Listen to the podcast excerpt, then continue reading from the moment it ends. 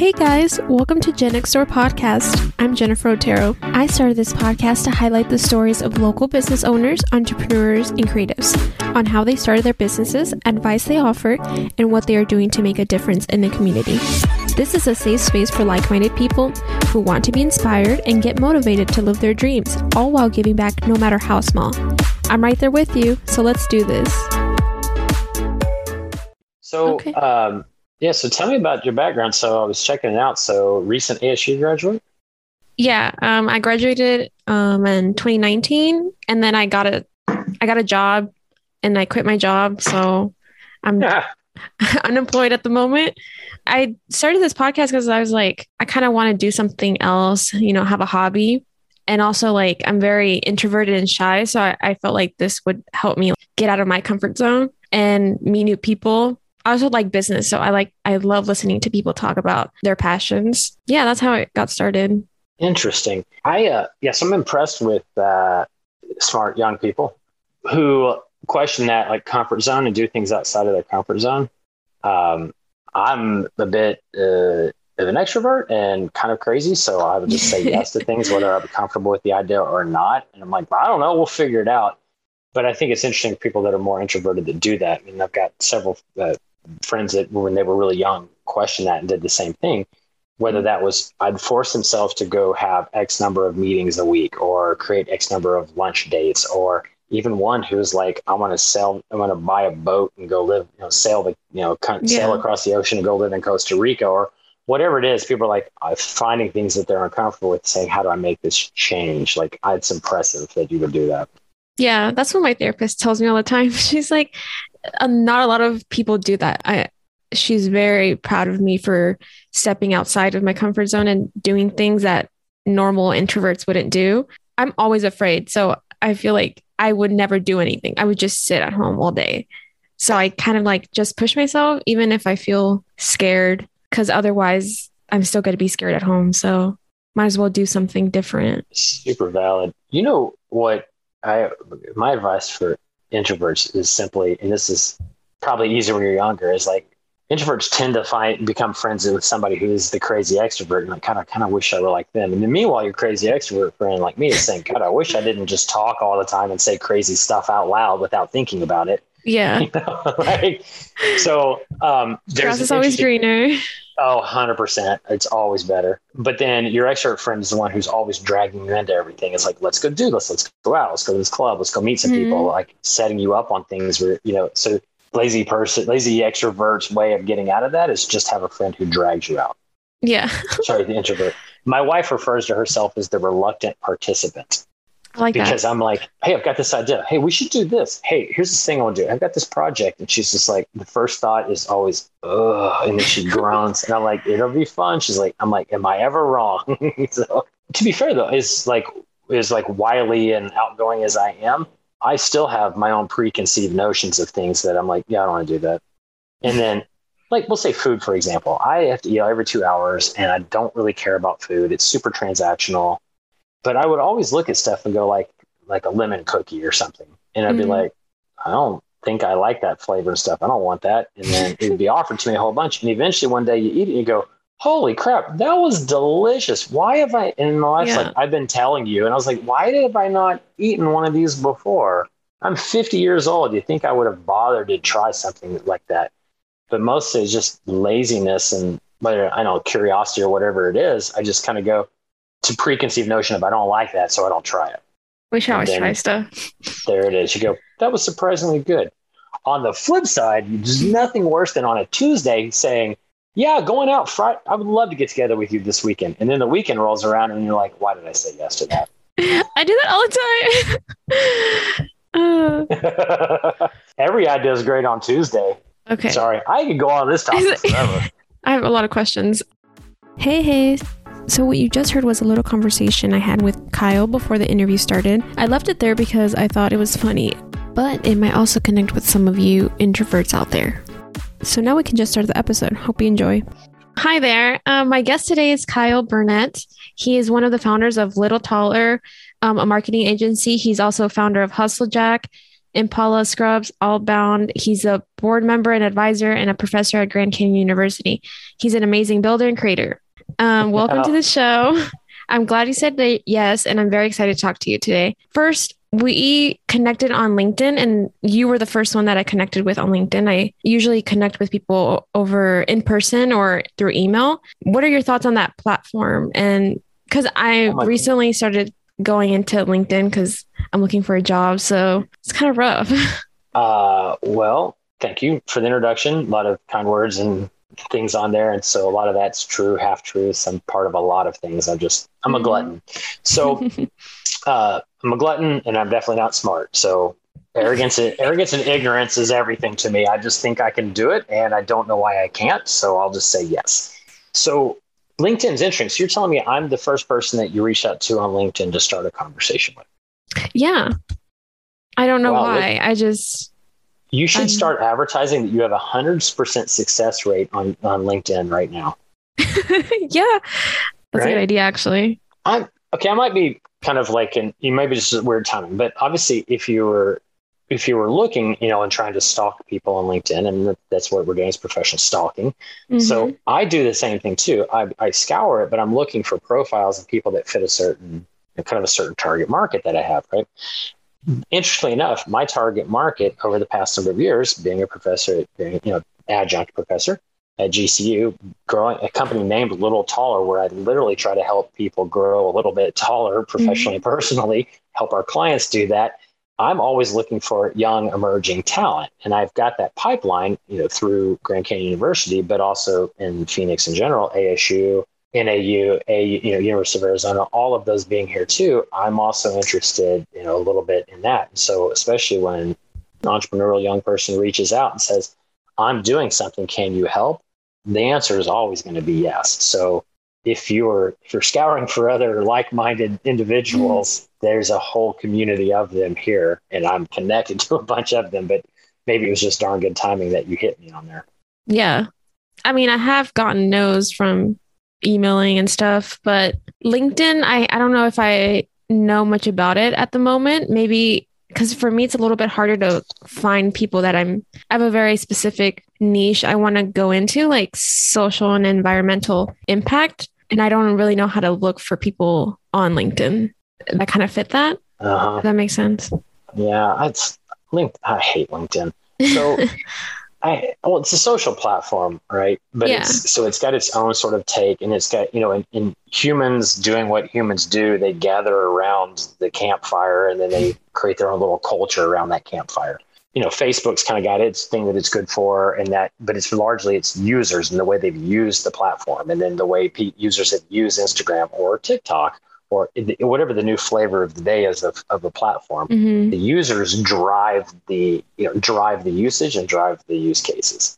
And so LinkedIn is got its own little kind of culture around there, and it's the worst. It is so it's just like glib little business sayings and stuff and quoting like other people and it's so formulaic and it's so black and white like basically, if you're not dumping a million dollars on the next candidate you meet and offering a job in the next 10 minutes, then you're a terrible company that no one should ever work for you and you should be out of business. And you're like, it, somehow the platforms are like really smart people have analyzed the social platforms and the impact they've had on humanity. Arguably not a good one necessarily, but they've they've they've studied that. And I swear you could look at LinkedIn and it's almost a snapshot of we went from a platform of people sharing some ideas and networking and you know creating potential mm-hmm. to this like everything is is gas pedal down to the floor black and white at all times about every single thing you're supposed to be doing right now immediately. There's no nuance and there's no slow burn to it.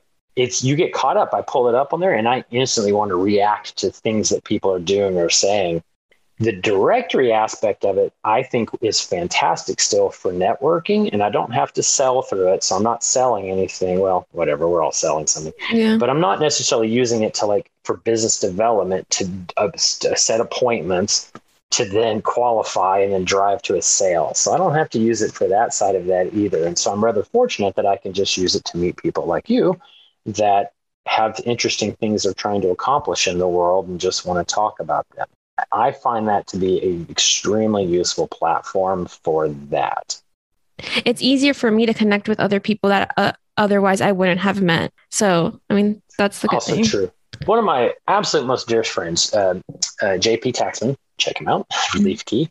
So shout out. But JP, same thing. He he hit me up via LinkedIn a couple of years ago. It was just like, hey, I'm just kind of somewhat new to town, just looking to meet some other entrepreneurs and whatnot. And it was slightly flattering. It played to the ego. I'm like, oh, I'm an established guy. If you want to talk to me, so, yeah. But we went out. We hung out at like changing hands, had a drink, hit it off famously, and fast and furious friends now. Like, you know, that's just off because adults have problems making friends because you just kind of get busy with life. Whereas a kid, mm-hmm. you're friends with whoever's near you. Great, we're friends. Let's play. Speaking of comfort zones, I say yes to those things to spark that up. And then I challenge myself to keep following up with people and keep being friends with them and keep doing things as an adult. Yeah. But I've built some really interesting relationships off of there. But all that was was this jumping off point to get to talk to somebody. And then you immediately leave the platform and then go work, you know, together on Zoom or in real life or whatever. But the the whole network just explodes from there. One of my mentors told me way back when when I was young and in college that your business network starts right here. And you can almost look at my entire career trajectory of it was nothing other than just getting the first meeting with somebody to get mm-hmm. a job and then everything else came off of people I met and knew along the way. Like none of it has ever at this point now 30 years into my career has been into a resume. None of it has been into applying for a job. It's all been simply through the through the network of humans that you know and the opportunities that you create along the way. And it's still to this day, even when I started a little taller, it was simply just reaching out to people I know to go catch up, have you know, grab a drink, grab some coffee, and just be like, "Hey, what are you up to?" And I was not selling a thing. I was just like asking for advice or for guidance. And most of the time, they'd go, "Well, actually, let me. I know somebody." Or shortly after, they because I was top of mind, they would put me in contact with somebody. A sell would happen, something would grow. I wasn't selling anything. I was merely just hanging out with people, sharing the story of what I was doing next, and it was a hundred percent all generated off of the network of who you know. You also say that um, you're the founder and instigator for Little Taller. I haven't really heard someone use that word instigator to describe their title. So, what do you mean by that? And like, how are you an instigator? One of our other phrases we like to use if, if you ain't scheming, you ain't dreaming. I I came from an old, you know, crazy neighbor of mine, God rest his soul, who would say that and you're like that sounds insane but it also kind of makes sense. And and we've adopted that but i've but i like the instigator phrase because we all have ideas and so you you want someone a who wants to hear out your ideas help explore them beat them up a little bit but make them better. And that's kind of the point of community. It's why you go to college to learn and grow get good mentors good mm-hmm. teachers that's why you have any sense of community is to get people to hopefully that you can trust them to take your ideas that you've got and help make them better and grow them. And so people need that prodding along. And something that you and I were talking about off mic about being an introvert or an extrovert. And I said, then every introvert just merely needs an extrovert friend who makes them do things. Yeah. That's me. I'm that I'm that bad influence. so, you know, at many points I was accused in my youth of being the bad influence on on somebody because I was like, you know what we should do? We should go steal a bunch of your dad's beer. You know? like, like, that power to influence people to do things, you know, it can be bad or it can be really powerful. But I've always been highly energetic with that. And it's always things that come out of my mouth that have said, you know what we should do? You know what we could do? You know what's possible mm-hmm. here? Hey, I've got this idea. Like that is also, by the way, what absolutely drives my team completely crazy about me is I don't turn that, that I don't turn it off. So it's it is that though. It's instigation, whether it's your idea or somebody else's. I'm still trying to instigate it. I'm still trying to push it forward. I'm still trying to grow it. You reaching out to me saying, Hey, do you want to do this? I'm like, yeah, how can I instigate? you know, how can I how can I cheerlead it? How can I help it? How can I move it forward? So I like using different words. I I hate having CEO slash founder because it just seems so cold and like you're just um, a person that's like unapproachable. But instigator's like, oh, he's a fun guy, but he's still like serious about his work. Yeah, LinkedIn's a tough one too because oh, it's so hard to like. So you want to like tell people who you are, right? You still want to be genuine. People talk about authenticity, and just because I and I swear a tremendous amount. I'm actually really pleased that I've not sworn at all during our conversation. Kudos for me. But um, but I swear a ton. But that doesn't make me authentic because I just refuse to, you know, because I refuse to not swear during a meeting, you know, yeah. or because I because I, I swear on my website, people think that's authentic. No, it's just immature. Like that's silly. I think a lot of titles that we put out there are immature and they're silly. I think they're they're like kind of career wise immature and silly, mm-hmm. and, and or they're just merely a phrase at the time. You know, chief people person. Um, okay. I mean, I get it. We're trying to basically say, oh, that our teams are more than just merely resources. And well, it was always human resources. We always mm-hmm. had human in the title. Okay, but so you're an advocate for the people. Okay, great. I agree with all of that, but it is sometimes just really hard not to look at phrasings and titles and just sort of be turned off by them a little bit, and going, God, yeah. it's so it's such a cheesy ass adult thing to do to mm. like give yourself these lofty titles of things. That's hard. But on the flip side, to be completely, you know, glass houses and all, it's it is also hard to like describe yourself somewhat authentically and not seem like you're just full of yourself. And you know, and like yeah. I'm a chief instigator. I don't. It's true, but is it also like people could look at that and go, look at this jackass with his silly beard and that dumbass instigator nonsense, and like just roll their eyes at. It. I get it. You know, I don't know what to do about it either. Other than just play with the words enough until you feel like you're kind of comfortable with it and it fits in your elevator pitch okay? And if you're comfortable and your audience is comfortable then you don't really care about what everyone else thinks. Yeah. Teach their own i guess. Uh, um, yeah. so can you summarize what little taller does? Sure. Um, we're a marketing agency and venture studio. Two two components there. So your classic marketing agency that does all the things that marketing departments do design and development mm. marketing collateral help companies grow. Also mm-hmm. inside of that we have a really large technical component. We're a highly technical team that does a lot of product design and development tech stack integration. So it kind of spins out a little bit off of marketing into mm-hmm the technology that marketing teams used, which kind of pushed us more into product development, developing solutions around those tools that they use. And then the venture studio side of this is merely our interest in business building. That's a lot. That's that's really cool. Um, it is. It's a lot. It's definitely too much. But then you know, it was always part of the scheme was to do a lot, and so my appetite is apparently too large. But it is large. But it is always to do that. But it works effectively because we've got a really solid team. I've got a great business partner in Alexandra, and that you know her side of learning and growing the marketing agency, amazing. Could that be spun out and be its own company someday? Perhaps the tech side of what I do with uh, Katie on my team and the things that we product design, develop, build, and the tech stack stuff. Yeah, that could be its own entity. And then the venture studio with Brandon Clark over there, you know, starting to scale up businesses out of that thing. Yeah, that will eventually become its own entity as well. So it I just happen to be lucky and be in a place where I can sell all three of those areas and staff and grow people in all three of those areas to eventually become their own wow massive organizations unto themselves. All right. So we're going to talk about the business a little bit more later, but can you tell me a little bit about your childhood, like where you grew up and what you wanted to be when you were younger? Oh, I'd love to. Um, I'm from Texas originally. I've been out Arizona mm-hmm. since 99. So long time. But I was uh, born outside of Dallas. So I grew up between Dallas and East Texas. A lot of my family's out in East Texas. So we could spend the weekends out in the woods, running around like wild children and then mm-hmm. try to be a little bit refined back in the big city during the week. Um, an amazing way to grow up, experiencing all of that small town, big town culture. Heavily involved in sports, not at all interested in school or learning. That's ADHD for you. so you might notice some of the ADHD o- overtones there in my appetite for doing everything. Um, it's not a lack of focus; it's the ability to focus on a lot of things at one time.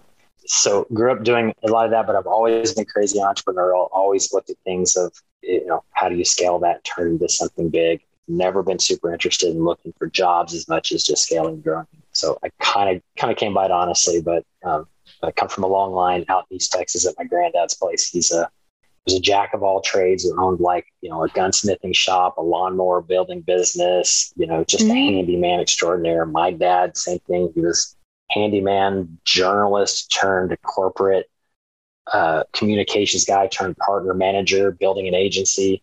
You know, I grew up kind of inside of his agency. So I just grew up in a world of build your business and just figure it out. Kind of how I got here, honestly. So you studied journalism in Texas, is that right? I did, kind of again following in my old man's footsteps. and candidly is like I got into journalism because as a punk teenager figuring out how to stay below the radar, I was like, what could I do to make the parents happy? I was like, well, I will mimic them. And I'm like, look, dad, I'm studying journalism. And so maybe he then strangely would like take the foot off of the, the gas mm-hmm. pedal that he had on me about grades being important. So it was literally nothing other than a ploy and it kind of worked. I kind of liked it, and then really got into the creative side of journalism. I do love writing, storytelling, but I got into the creative side of it: design, develop, photography, production, and just kind of landed at the right time of going from print to digital. So from print to digital print, and then from digital print to online, I kind of got to ride that wave through, mm-hmm. you know, through early newspaper jobs out of college to you know more of the digital design side, the digital development, digital printing to then online production, which then became online design, which kept running me down the rabbit hole of how does this work? And then I just kept learning more. So I went from design to web design to web dev to into the software behind web dev, the engineering, and just kind of oh kept oh going God. further down the rabbit hole. So was your idea always journalism or like once you got out of college is like okay i'm going to start my own business in journalism? Or how like what were your thoughts? I shot a lot of photography at the time every good college hippie kid wants to do. Um, so i saw the path though for that being somewhat interesting that i could design and i could shoot pictures. There was not a lot of jobs like in journalism as a photographer because journalism was already starting to shrink at that time. So there was not a lot of pho- uh, photography openings, especially for a young kid who probably not great at it. Mm-hmm. so that's a hard path versus the computers that were entering the newsroom were sitting wide open. And so much like you would today, even still, old people think hire a kid when there's new technology. I got to ride that wave. I got to get thrown in front of a computer to do design, do work that frankly wasn't really that hard um, and it paid better than being a photographer. And so I would do that. But six months into any job, I would be like, I'm bored and I got to quit. I got to change yeah. my whole life. You know, as a kid, you're like, you don't know how to really regulate those cycles. And so I would just be like, I got to quit and try something else. And plus, my entrepreneurial nature, not fully understanding it at the time, was um, I was just showing up for a paycheck at a job doing something repetitively. Mm-hmm. That's not fulfilling for me and I didn't understand why. I just knew that I was like, this was boring, and my I was going a little stir crazy, and so change was a good thing. I didn't understand that entrepreneurship and change are kind of can can go really really closely intertwined.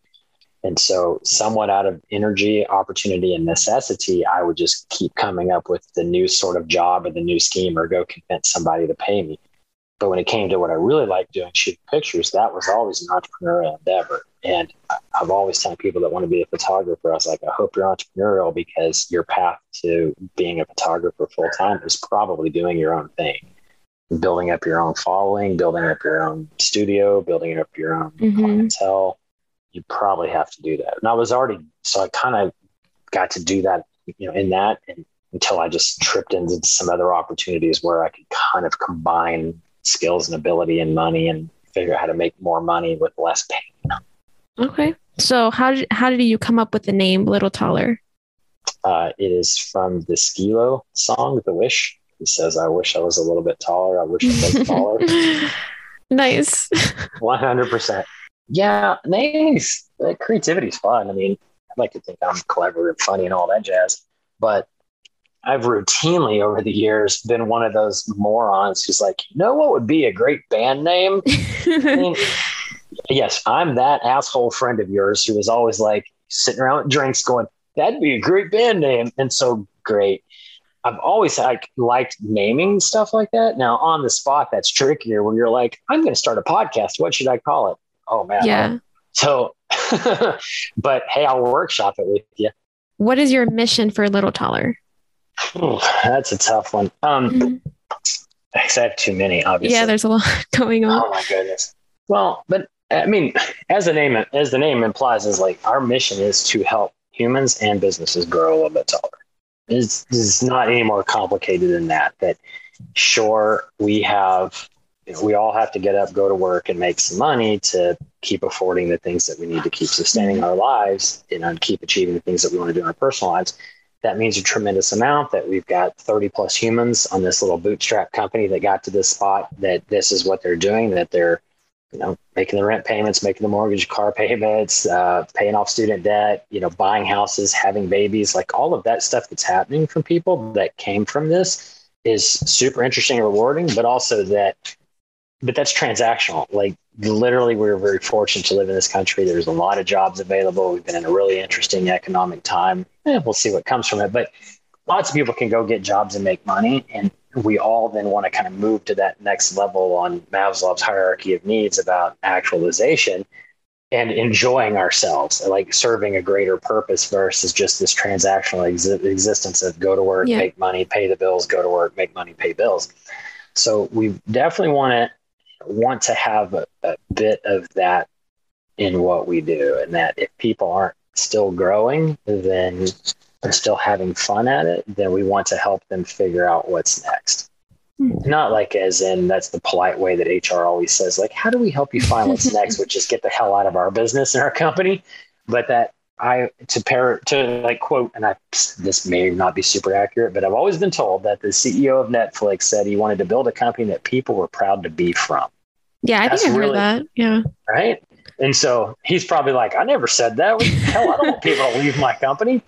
If they leave, I don't care what they think. But I do want that to be this like the stepping stone that people look back at that. Cause I look back at certain points of like formative points of my career and I'm like, that was the best relationship, the best job, the best it was probably only three months at one job. And I could tell that person, you were an amazing mentor to me in this pivotal moment. And they'll be like, I barely remember us even being at that job together. but I do want it to be that, and that was that was the mission. You know, as Pollyannish as it might sound, I did want to build a company that gave people a chance to grow, and if they then moved on and did other things bigger and better, that's pretty darn cool. I like that because, like, you spent so much of your time at work, and you need to find a place where you belong and where you're admired and I think everyone shouldn't expect somebody to stay at a job for their whole life. Like you, you expect them to leave at some point. So make it a good place to work in the meantime that they're there.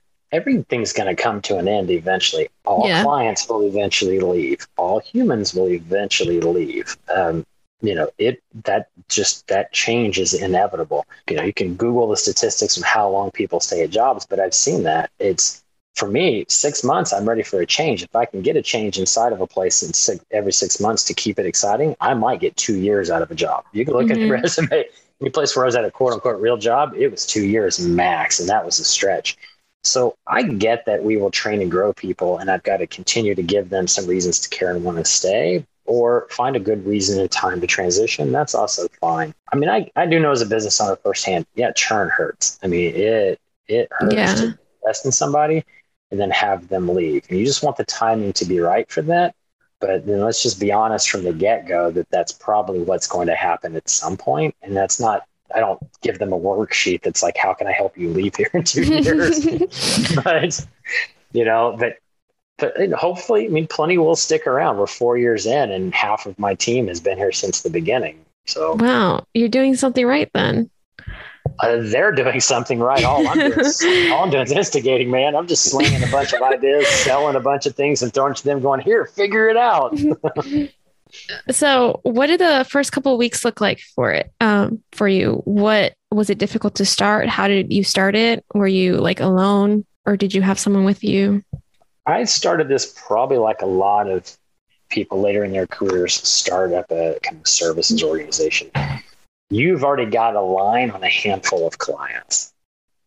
So very few people just sort of say, I'm going to quit my job as a nurse practitioner and go start a creative marketing agency selling to restaurants, right? Unless they happen to be married to a restaurateur whose marketing is terrible and they've spent the last couple of years at dinner parties with all the other restaurants in town whose marketers are terrible and they've all told this person, you should quit your why are you a nurse? You would be a natural in marketing. Yeah. Right. So unless something like that falls together, you tend to leave what you're doing So I was the co-founder of Allbound software company in Phoenix, and we grew that over a couple of years to get to a couple of rounds of funding. And then, but I already knew what I wanted to do. I knew when growing that I wanted to spin out, start a services organization aligned next to it, and then I could align a couple of other visions of mine all at the same points. But in order to do that too, it was a complete leap of faith with no clients, no revenue, no nothing, or I could have a little bit of things lined up. So I was already selling and managing the services work on top of the Allbound platform. And so I could just take that with me and spin it out, you know, and start it up. But again, that was the point I knew all along is if we could get the, the software company to a certain point and it needed services, I could start a second organization to take those services. I had that plan from before we ever started it. And it was not enough to support anything. I mean, candidly, I was, you know, taking a six figure salary and cutting it to zero now spending money on top of that to try to bring in a couple of other young resources to help me grow. There's a couple of paths that people can go to to start there. And this is a tricky one as you're mm-hmm. a little bit mm-hmm. later in your career is most people don't want to leave the six figure high paying job with insurance and benefits and paid vacation and all of that jazz they don't want to leave that to start something new and it's risky because you probably are married probably have a kid or two or a dog or a cat or a mortgage payment. Mm-hmm. you got all these other reasons not to leave that stability and that security to then cut out to go do something that is inherently risky and the odds are always against you. And for what payout? Like that's a tough one. And or if they're a consultant on their own they're like yeah but i'm tapped out. It's just me. Um, i can't get any more work done. What do i do I'm like, well, take a massive pay cut, dump a bunch of money onto the next person, and take a financial J curve of cut your money way back to afford to get somebody else in to get the work onto them to then bring yourself back up versus sell trying to stay where you are and then still somehow manage to find extra sales to find extra revenue to hire that next person. That path is is is a difficult one too. And i find that more people struggle with how to how to make that growth if they're on their own, how to make the leap if they're on their own without mm-hmm. lining up a couple of things to be safe, how to make that or out of necessity because you got fired or downsized or whatever. But then you, once you're successful as a solo practitioner, how do you make that next jump to get more humans in? My path, and I'm not saying it's the right one. My path was to zero myself out, spend all money on everybody else for a certain amount of time, and then slowly move mine back up. And four years later, I'm only at 60 grand a year. So like, I did not move myself up quickly at all, and instead put every dime back into this to get it to be as kind of big and stable as possible to then turn a corner and figure out okay focus on profit focus on building up cash on hand focus on you know a number of other business initiatives and then ultimately okay where's my payout for having gone through that endeavor of four years of not paying myself and you know massive pay cut and everything else to get there? I, I don't know if it's the right way but it's a way.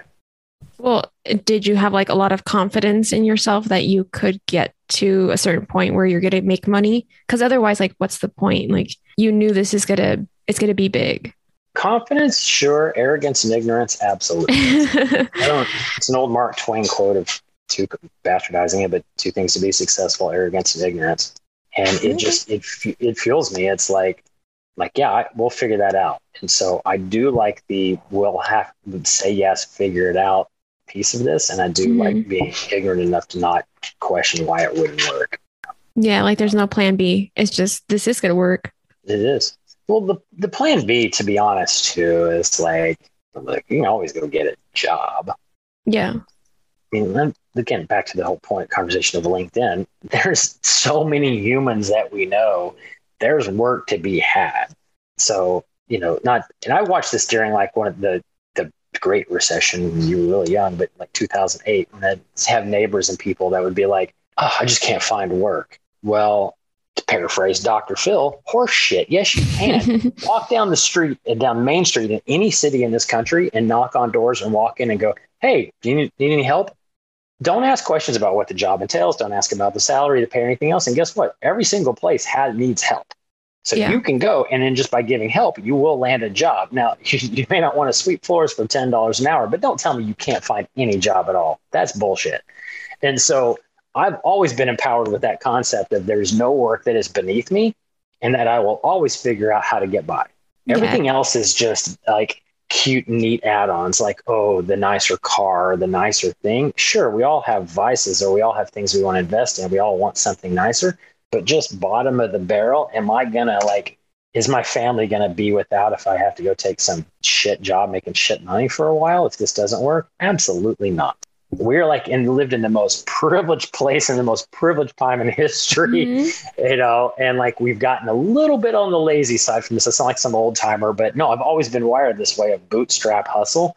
I've always got the bootstrap hustle to fall back on. I can always go figure out some way to get a job, make some money somewhere. So, what's the worst that can happen? I don't make as much money as I would have made if I'd have stayed in the job. Mm-hmm. I think more importantly is a happiness factor of like, and I'll be candid about this one. I underestimated my happiness factor. I thought I was pretty unhappy in the day job. Boy, did I was I wrong. I, oh my God. It, no, no, no, no. I, there was way further down. I was not at rock bottom. There was way lower to go. Oh my God. Oh, dude, it's a whole thing. Go talk. I trust the network. I'm starting introducing all these other founders. Oh my God, that happiness factor is so terrible. So no, there was so much more stress and so much more further down to go with the stress on my, you know, my wife, my relationships, my finances, my time. I mean, then COVID hit shortly after that. And not only did we get busier, but I had no boundaries 5 a.m. to 10 p.m. online the whole time working. I had no reason to stop working. I never left an office because I was at the office all day at home. Oh so, my like, God. oh, it, it, happiness guy just went way out the window to points of questioning wait, why was I doing this again? Because if it was purely for money, this is a stupid way to make money. So the plan B then was what? Like that literally at any point I could shut this thing down. Everyone here was better for the experience, had more experience, had a bigger network, and would go make more money somewhere else. Every single one of us could leave here at any point, including today, and go make more money somewhere else. It I like no, that thinking. I always like no think of the negative part, like, oh my God, it didn't work. Like I failed but it's like oh no we have experience now we can do more things we learned fail good. And my wife would goof on me sometimes, like, you know, DIY projects. If I was like, oh man. And she was like, she'll drop the Spider Man thing on me, like, why do we fall down? And I'm like, so we can learn to get back up. like, literally, like, like that she drops on me a couple times a year when I screw up something colossal, colossal the house or whatever. But um, but the yeah you look for successful patterns and yeah you can learn from success but you can also learn from the failures about how not to do that. So you try to navigate other people's failures and learn from it and take from your own. But i routinely would rather hear about what didn't work than what did work. Yeah. What did work you don't have to ask somebody because they'll tell you. It's like back to linkedin. That's all people are telling you about is how they succeeded we've internally talked about with some friends about we need to start the failure conference where all we do is bring people together and all I want to know about for a month, like a week straight is failures. But to your point, what you said, which was you just flip it upside down. It's like it wasn't a failure. It was like, okay, so you didn't achieve what you thought you wanted to achieve. Other stuff comes out of that. Well, speaking of that, um, what have been some of the mistakes in your business that you've made? Oh my goodness. Mine okay, I don't I don't heed the advice of others very well. Now, unless I ask for it, and then I'm like, tell me what you think here. Please blow this up. Please help me. Mm-hmm. but it's when I'm at rock bottom, I ask for help. So what the, what what has been an extreme challenge was when people talk about back in LinkedIn and all the quippy little things, extreme focus. Yeah, that's not my thing. So only sell the stuff that you really know how to do mm, I'm not in business if, if I do either one of those. I, there's a lot of things I'm trying to do, but I am limited based off of bootstrap funding and opportunity. But I think that those are kind of my my biggest. Is I will naively again arrogance and ignorance. I'm like yes, I say yes to things and then I figure them out. That's a scalability problem. That's not scalable. That's hard to really wrap your head, or it's hard to train against just hustling and doing that but I have continually had to sell ahead of where my team was. I've had to, you know, keep scheming to keep moving things out a little bit further to get us to where I know that we can be. I've got to keep pushing it out there. It is definitely easier once we've sold something, figured it out, then sell the second one, and then the mm-hmm. third one. By the sixth one, we're like, we're experts in this. But I was without a doubt straight up will just tell people, yep, we can do, sure, we've done that. We can take care of that. Absolutely not. What's this it really goes back to the beginning of my career. I love this stuff. Like I've got a whole path of me just flat out telling people I know how to do shit I don't know how to do. Oh my God. to li- to go, you know what? Fuck it. I will have to figure this out. I don't have a choice. And sure, if they wrote a movie and pumped it up a little bit, put Will Smith in there, people would be like, "Oh, that's amazing!" Like, no, that's the reality of like, if I want to be a photographer at this weekly paper in Dallas, I've got to figure out how to get shots at this show, this concert that I'm not on the, the ticket, the will call for. So I have to sneak my way into a theater to shoot Tom Petty, which that's literally this thing that's in the wrong room I have hanging on my wall. It's literally this published thing of me shooting Tom Petty, which I know how to sneak into concerts and shoot shoot bands. I know how to do that. I can do that, but I have to do that in order to get the shot that I know that this editor is waiting for.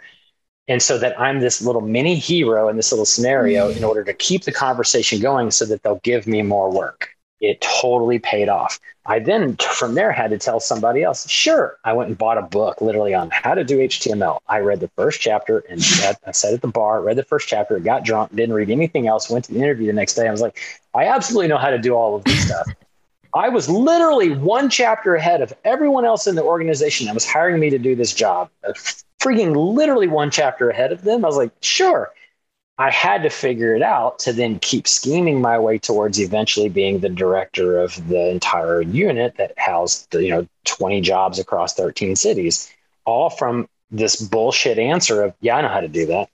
I like literally wish I was more like that. Like I strive oh. to be a little bit, just a little bit more like that. Cause I even, even certain things that, let's say I want to have, um, get a job and I tell people like, oh, I don't think I can do that. I, I see your resume. You literally have those eh, that experience. Like you could do that. You just have to be more confident and like say these are the things because everything's like transferable um, with skills and maybe lie a little bit. It's okay.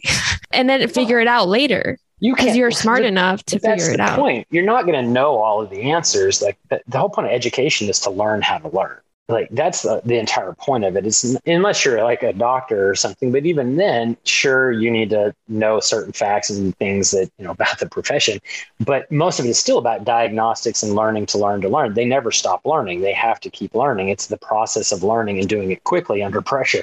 That's like i want that more than the doctor who like has all the textbook knowledge.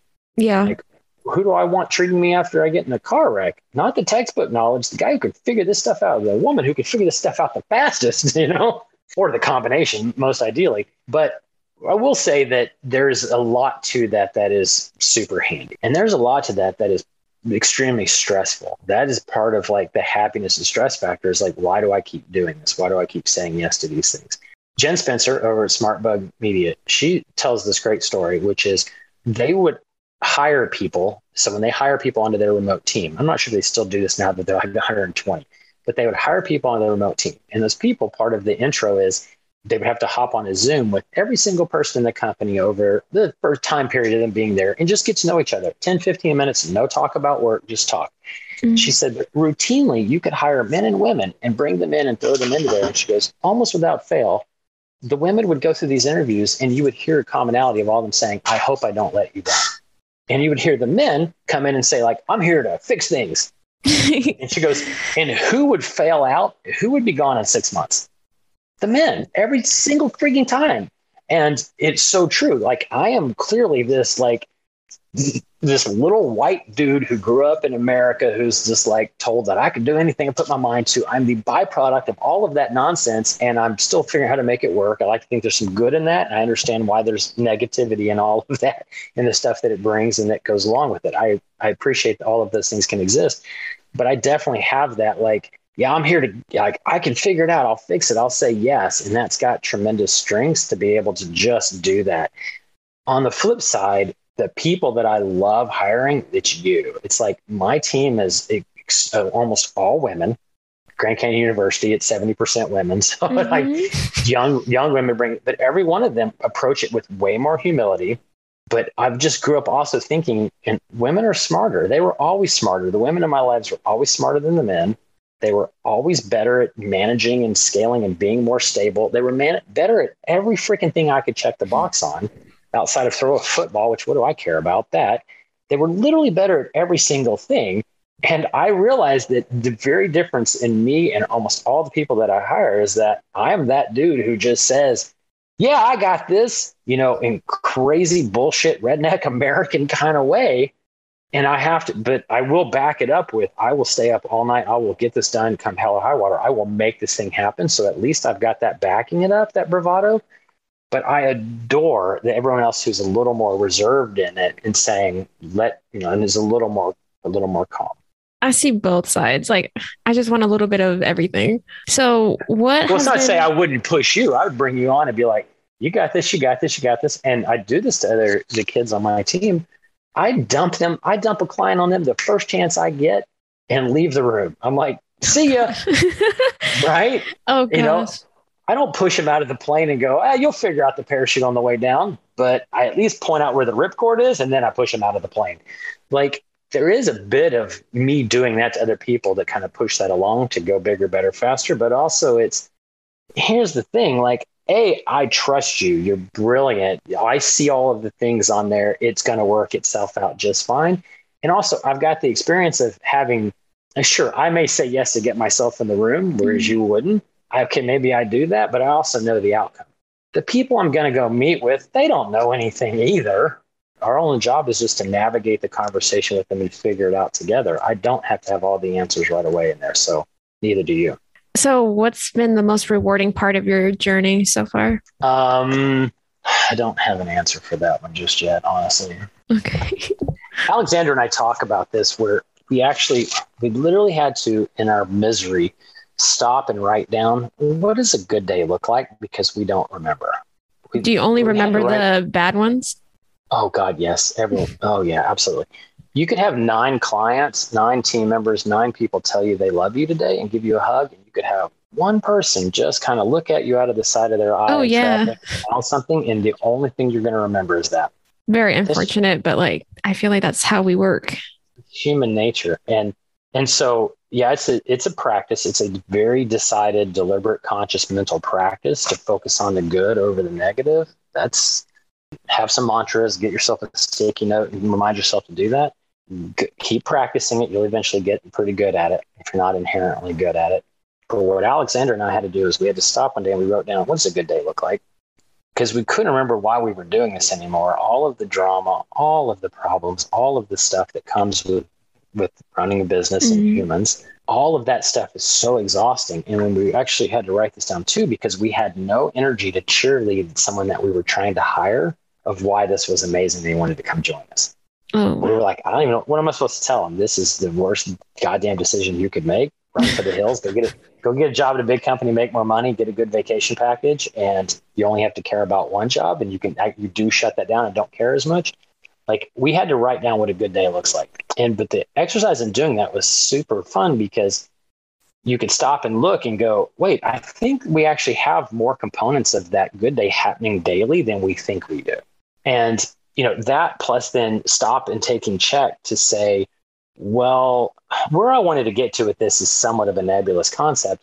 But if you would have told me four years ago that at this point we would have passed seven figures and then doubled that again in the first half of the following year, and you have 30 humans on the team, and that you would have all of these other opportunities and things spun up and cash in the bank and this and sitting around on a podcast gabbing about all of this. If you'd have said that's where you'll be, I'd have been like, yeah, no shit. Exactly. Yeah, that's where I'm going to be. That's why I'm doing this. Right. Like yeah. arrogance and ignorance. I've been like, absolutely, I'm going to be four years. Why is it not three? But we do, when we do stop and take, uh, take stock in how, how did, how did today go? How did this week go? How's this quarter, this month, this year going? How are we compared to where we thought we might be? You know, are, what are the good moments of this? How's the team doing? And we do stop and check in then we actually realize, wow, this is working. We're blessed. We're fortunate. It's paying itself off. Okay. And then we can get into the exercise of how do you jettison some of the bad, improve upon some of the bad. Mm-hmm.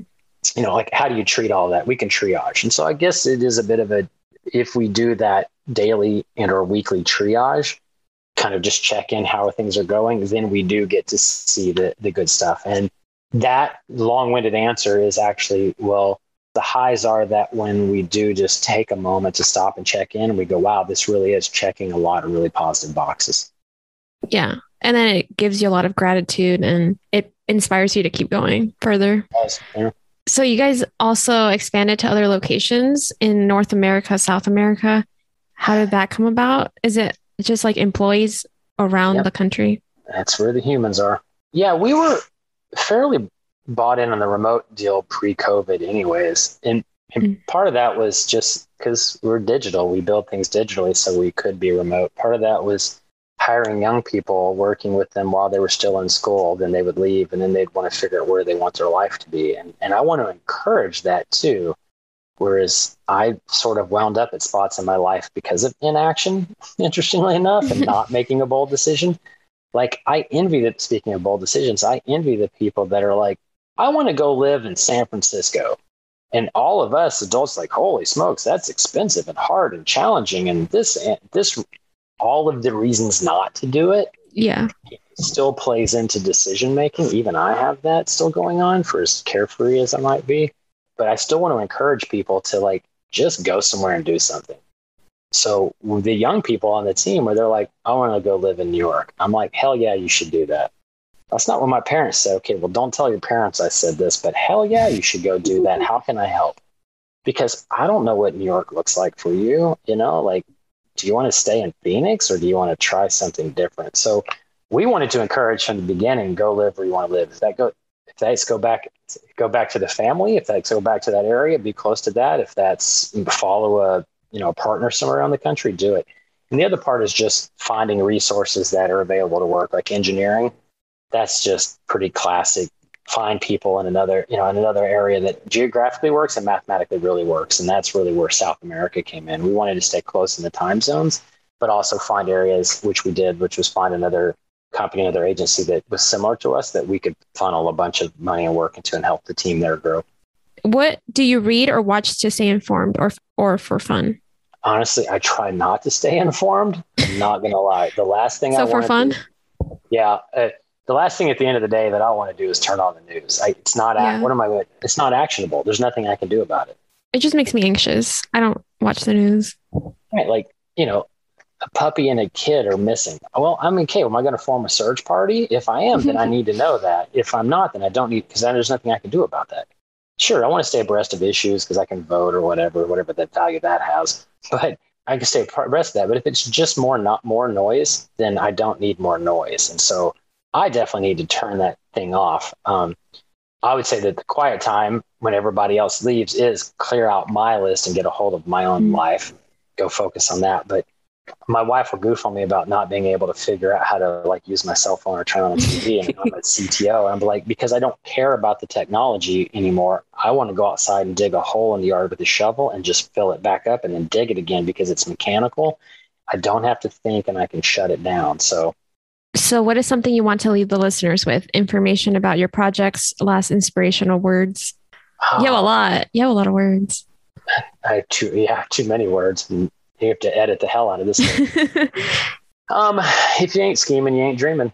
I mean, if you're not, if you're just going through the motions, unless you find happiness in just going through the motions, then why are you doing what you're doing? Keep scheming, make it up. Mm-hmm just like you reaching out to me, and this won't be our last conversation. I'm going to make you come hang out with us. um, you know, come spend time with us. It's fun. Scheme things up. Get people who push you on ideas and want to help you and you know help you accomplish things and help you do things that that you want to do, but you're just not quite sure how to do that. Faith, family, business. It's something you've got to have something that's driving you and find people around you and surround yourself with people who want to help you succeed at that. I love that. Okay, so last question. What do you love about Arizona? What specific local business or location?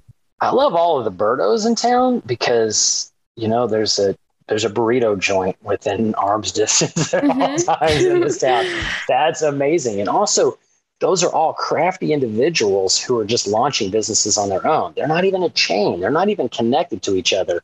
I mm-hmm. love how organically that whole thing spun up. And also, it's like an eight dollar like six pound burrito. It's amazing.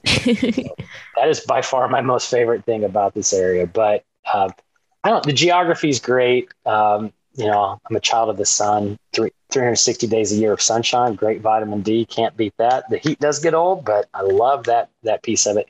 But I think most importantly, I love the generosity of this community, um, of you know the Yes Phoenix community, of the startup AZ community, things that are going on with entrepreneurship around ASU and around GCU.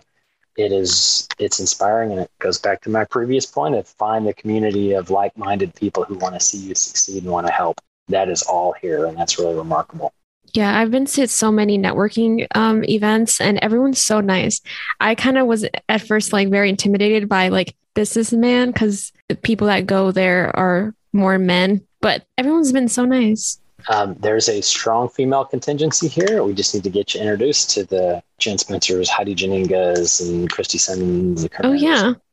Just, I'm down to talk to all of those people. You need to meet all of them. They're crazy interesting. There's a super strong mentorship network, and you know, and the, the tide's turning, and it should turn, and it will turn. Let's go get way more. Let's get diversity. You know, let's keep mm-hmm. fighting for that. Less dudes who look like me. diversity is massively important. Let's keep doing that. Thank you for talking to me. It was fun. No, thank you. It was a pleasure. And uh, I will most definitely be hitting you up. So I'm glad you're syncing up with Alex, but you're now going to be on my list of people okay. I'm going to dra- drag out to hang out with us just to hang out. So please do. I need an extrovert. You got it. Thanks for joining me for another episode. It was really fun talking with Kyle Burnett from Little Taller. I admire his go getter attitude. This is actually going to be part one of a two part episode. Part two is actually going to be a surprise, so stay tuned for that. If you also like this episode, please share with family and friends and leave a review on Apple Podcast. You can also connect with me on Instagram at GenXStar Podcast. I'm Jennifer and thanks for listening. Talk to you guys soon.